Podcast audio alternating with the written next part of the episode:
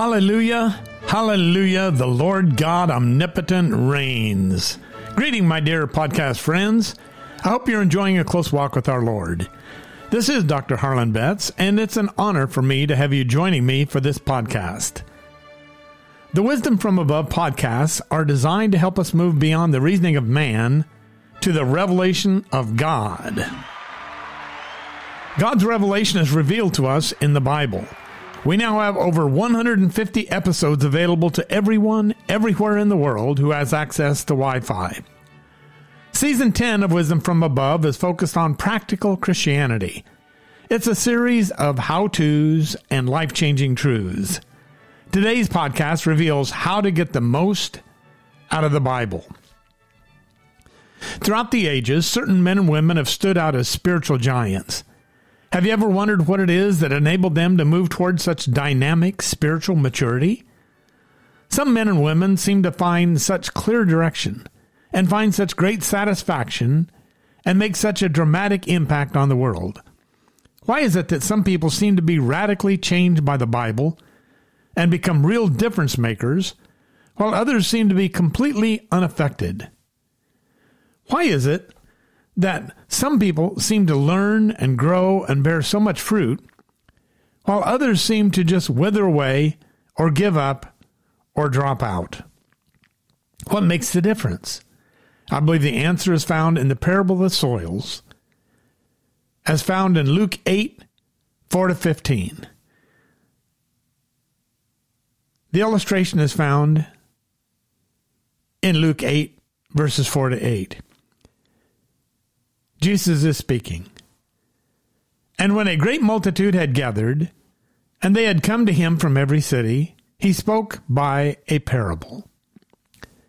A sower went out to sow his seed, and as he sowed, some fell by the wayside, and it was trampled down, and the birds of the air devoured it. Some fell on rock, and as soon as it sprang up, it withered away because it lacked moisture. And some fell among thorns, and the thorns sprang up with it and choked it. But others fell on good ground, sprang up and yielded a crop a hundredfold. When he had said these things, he cried, He who has ears to hear, let him hear. So Jesus has mentioned four types of soil the roadway soil, the rocky soil, the thorny soil, and the good soil. There's some crucial distinctions I want you to notice because these soils break up into two different groups. There's the first soil, and then there's the last three soils. In the first soil, the seed never implanted. In the last three soils, the seed implanted. In the first soil, the seed never sprouted and grew. In the last three soils, the seed sprouted and grew. In the first soil, the seed never bore fruit. In the last three, the, the seed bore fruit. Some of you are asking, well, how do you know the seed implanted and grew in the last three soils? Well, it's easy. The Bible says in verse 6 that the seed in the rocky soil sprang up. In verse 7, the seed in the thorny soil sprang up. In verse 8, the seed in the good soil sprang up. So the seed sprang up in these last three soils. It sprouted, it grew. Some think just a good uh, ground produced. Why would I say the others produced? Again, it's fairly easy. The Bible says that the fourth seal yielded a crop 100 times greater. Well, that comparative is meaningless unless there's something it is being compared to. Think about it 100 times zero is still zero. It has to mean that it produced 100 times greater than the seed placed in rocky and thorny soils. They produced a little, some, and the good soil produced 100 times more. The instruction now is found in verses 8, in chapter 8, verses 9 and 10. Then Jesus' disciples asked him, saying, What does this parable mean? And he said, To you it has been given to know the mysteries of the kingdom of God, but to the rest it is given in parables that seeing they may not see, and hearing they may not understand. Remember, there is a polarization taking place. Some accepted Jesus and his message, Others rejected Jesus and his message. The masses sought to touch Jesus, but the scribes and Pharisees sought to kill Jesus. You see, those who rejected Jesus Christ were bound by their own blindness and ruined by their own refusal. And Jesus began to speak in parables. The unbelievers understood only the surface meaning, while the believers could understand the deeper meaning. For example, you tell someone to go jump in a lake. He thinks you're suggesting an exciting means of recreation when you're actually telling him just to go away. Speaking in parables was an act of judgment and mercy because the more you know, the more you're held responsible. The greater the light, the greater the judgment. In other words, Jesus spoke in parables to aid greater understanding for believers and to avoid greater judgment for unbelievers. Let me say that again. Jesus spoke in parables to aid greater understanding for believers and to avoid greater judgment for unbelievers. As he said, He who has ears to hear, let him hear. And now we come to the interpretation found in verses 11 to 15. Jesus explains. Verse 11. Now the parable is this the seed is the word of God. So Jesus makes it crystal clear. The seed is the word of God. We find the same comparison in James 1 21 and 1 Peter 1 23. Verse 12. Those by the wayside are the ones who hear. Verse 13. The ones by the rock are those who, when they hear. Verse 14. Now the ones that fell among the thorns are those who, when they have heard. Verse 15. But the ones that fell on the ground are those who, having heard. You see, the seed is the word of God, and the soils are those who hear the word of God. The soils picture varying heart responses to hearing the Word of God. As we look at the interpretation, I want you to identify with one of the soils. Um, the rock, first is the rocky soil. Excuse me. The first is the roadway soil, verse 12. Those by the wayside are the ones who hear. Then the devil comes and takes away the word out of their hearts, lest they should believe and be saved. This is the roadway soil. They, uh, the seed drops on this hard packed road and just sits there, and the devil comes and takes it away, lest they should believe and be saved. So the problem is they hear the word, but they do not accept it. A heart that rejects the message of God's word is described in 1 Corinthians 2:14. It says first of all, they have the wrong attitude. They don't welcome the things of God. And secondly, they have the wrong aptitude. They cannot understand the things of God. And why is that? Well, according to 2 Corinthians 4 3 and 4, Satan has blinded the minds of those who do not believe, lest the glorious light of the gospel should shine unto them. Satan is blinding their mind. Seed that falls on a hard packed road cannot penetrate and implant. In the same way, the Word of God cannot penetrate the hard, unbelieving heart. And then Satan, like the birds in the parable, comes and takes his seed away so it does not implant. The Bible tells about the rich man's brother who was not a believer. And Jesus said, if he won't respond to the truths of the Bible, he would not believe even if a man came back from the dead. Don't reject God's word for man's word. Don't sacrifice God's way for man's way. Don't be bound by your own blindness. Don't be ruined by your own refusal. You should pray, Open my eyes that I might see. or soften my heart to receive the truths of God's word. The principle here is don't sacrifice eternal identification with Jesus for eternal separation from Jesus.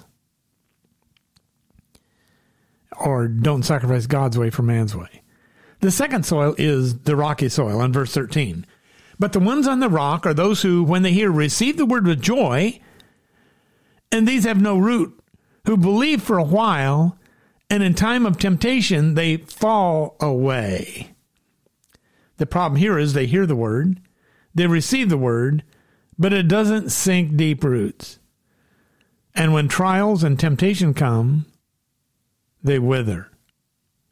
This believer responds right to the truth, but he responds wrong to trials. He's willing to come to Christ for life, but he's not willing to go on with Christ through trials. There are many situations where the easy thing is to follow the crowd, or go along to get along, or to compromise character for comfort. It's not easy to stand in a world that promotes immorality and mocks Jesus and denies the Bible. I know. 2 Timothy 3:12 says all who live godly in Christ Jesus will suffer persecution. It's not if, it's when. They will suffer persecution. When persecution, pressure, or problems strike, don't push the panic button. Don't bail out. Don't curse God. Instead, turn to God. Trust in God. He loves you. He has a plan. He has your best interest at heart. He can work all things together for good, according to Romans 28, 8, 28. You could pray, Lord, I know you love me. I know you know what is best. And so I'm going to trust you in the midst of this trial. Are your trials and temptations driving you from God? Or are they driving you closer to God? Are your trials and temptations ruining your appetite for the word? The principle here is don't sacrifice character for comfort. The third soil is the thorny soil in verse 14. Now, the ones that fell among the thorns are those who, when they have heard, go out and are choked with cares, riches, and pleasures of life, and bring no fruit to maturity. The problem here is he hears the word, he receives the word, but gets strangled by the worries and riches and pleasures of this life. This believer is seeking the riches of this life at the expense of the next life. His time, energies, efforts, and money are all consumed by passing things. He is driven by a lust for possessions, pleasure, power, and prestige. He is consumed with the worries, riches, and pleasures of this life. Jim Elliot, a missionary killed by the Auca Indians he was trying to reach for Christ, once wrote, He is no fool who gives up what he cannot keep in order to gain what he cannot lose. Imagine this crazy situation. A man visited by an angel gets any wish he chooses to see the stock market page of the newspaper one year in advance. Wow! What incredible news he sees. He would be able to invest and make millions. He was surprised to see his picture on the lower half of the page, and he thinks immediately, I must already be rich and famous. But on looking more closely, he discovered that it is his obituary. Remember, only one life will soon be passed. Only what's done for Christ will last. You could pray this Lord, I, I really do love you more than the world, or at least I want to. Please help me to straighten out my priorities. Help me to focus more on the invisible than the, invis- than the visible, and on the eternal than the temporal. Are the riches and cares of this world ruining your appetite for the word? The principle is this don't sacrifice the permanent for the passing. And now we come to the last soil, the fourth soil, the good fertile soil. Jesus says, But the ones that fell on the good ground are those who, having heard the word with a noble and good heart, keep it and bear fruit with patience. This believer hears the message, receives the message, grows, and bears much fruit. First, in contrast to the roadway, like the thorny and rocky soil, this is a believer. Second, in contrast to the rocky soil, this person holds up under pressure. Third, in contrast to the thorny soil, this person weeds out the cares of this world. Fourth, this person hears and obeys and abides in Christ and is faithful. But there's more.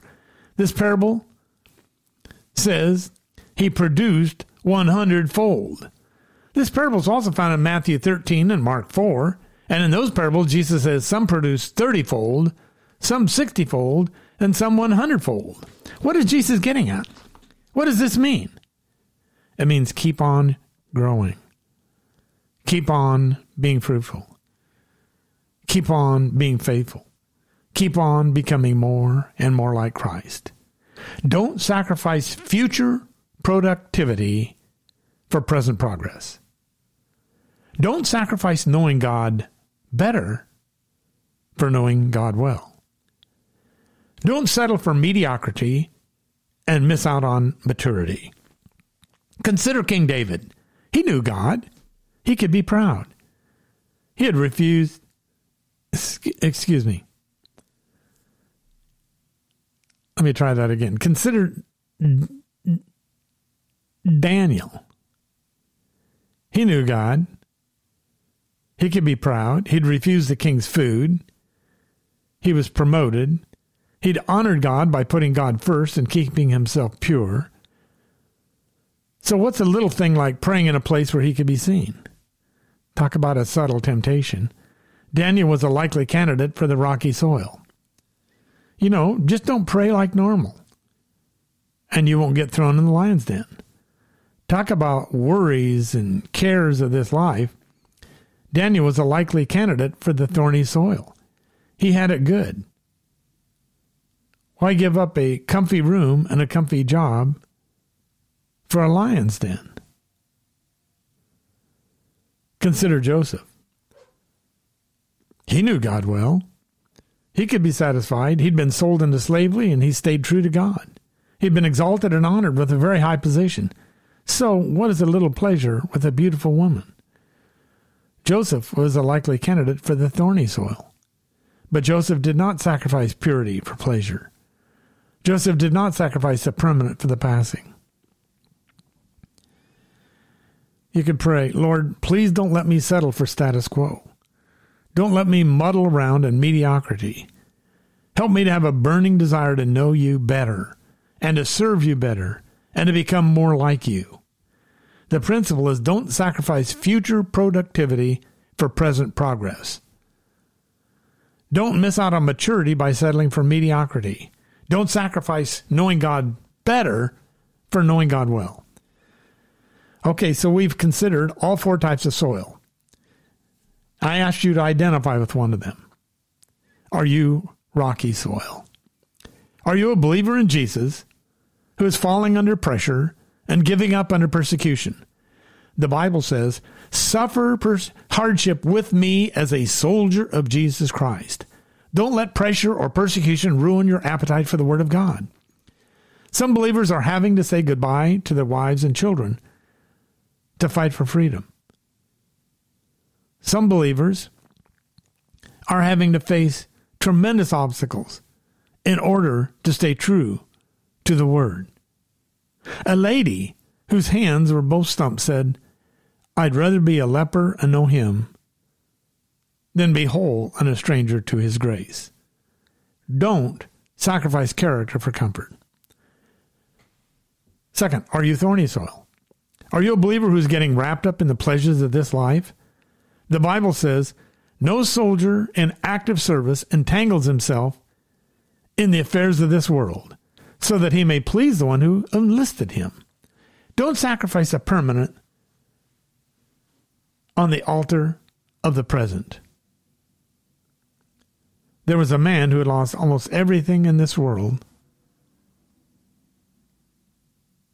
His legs became infested with gangrene. And then the operation took his legs. He said, Does it take this to get the spiritual into focus? Well, for him it did. But don't let pleasure ruin your appetite for the Word of God. Don't sacrifice the permanent praise for passing pleasure. Then there's the good soil. Perhaps you're a believer who's grown and been committed to God. Perhaps you've done some good things for the Lord, but now you're tempted to settle for what you've done.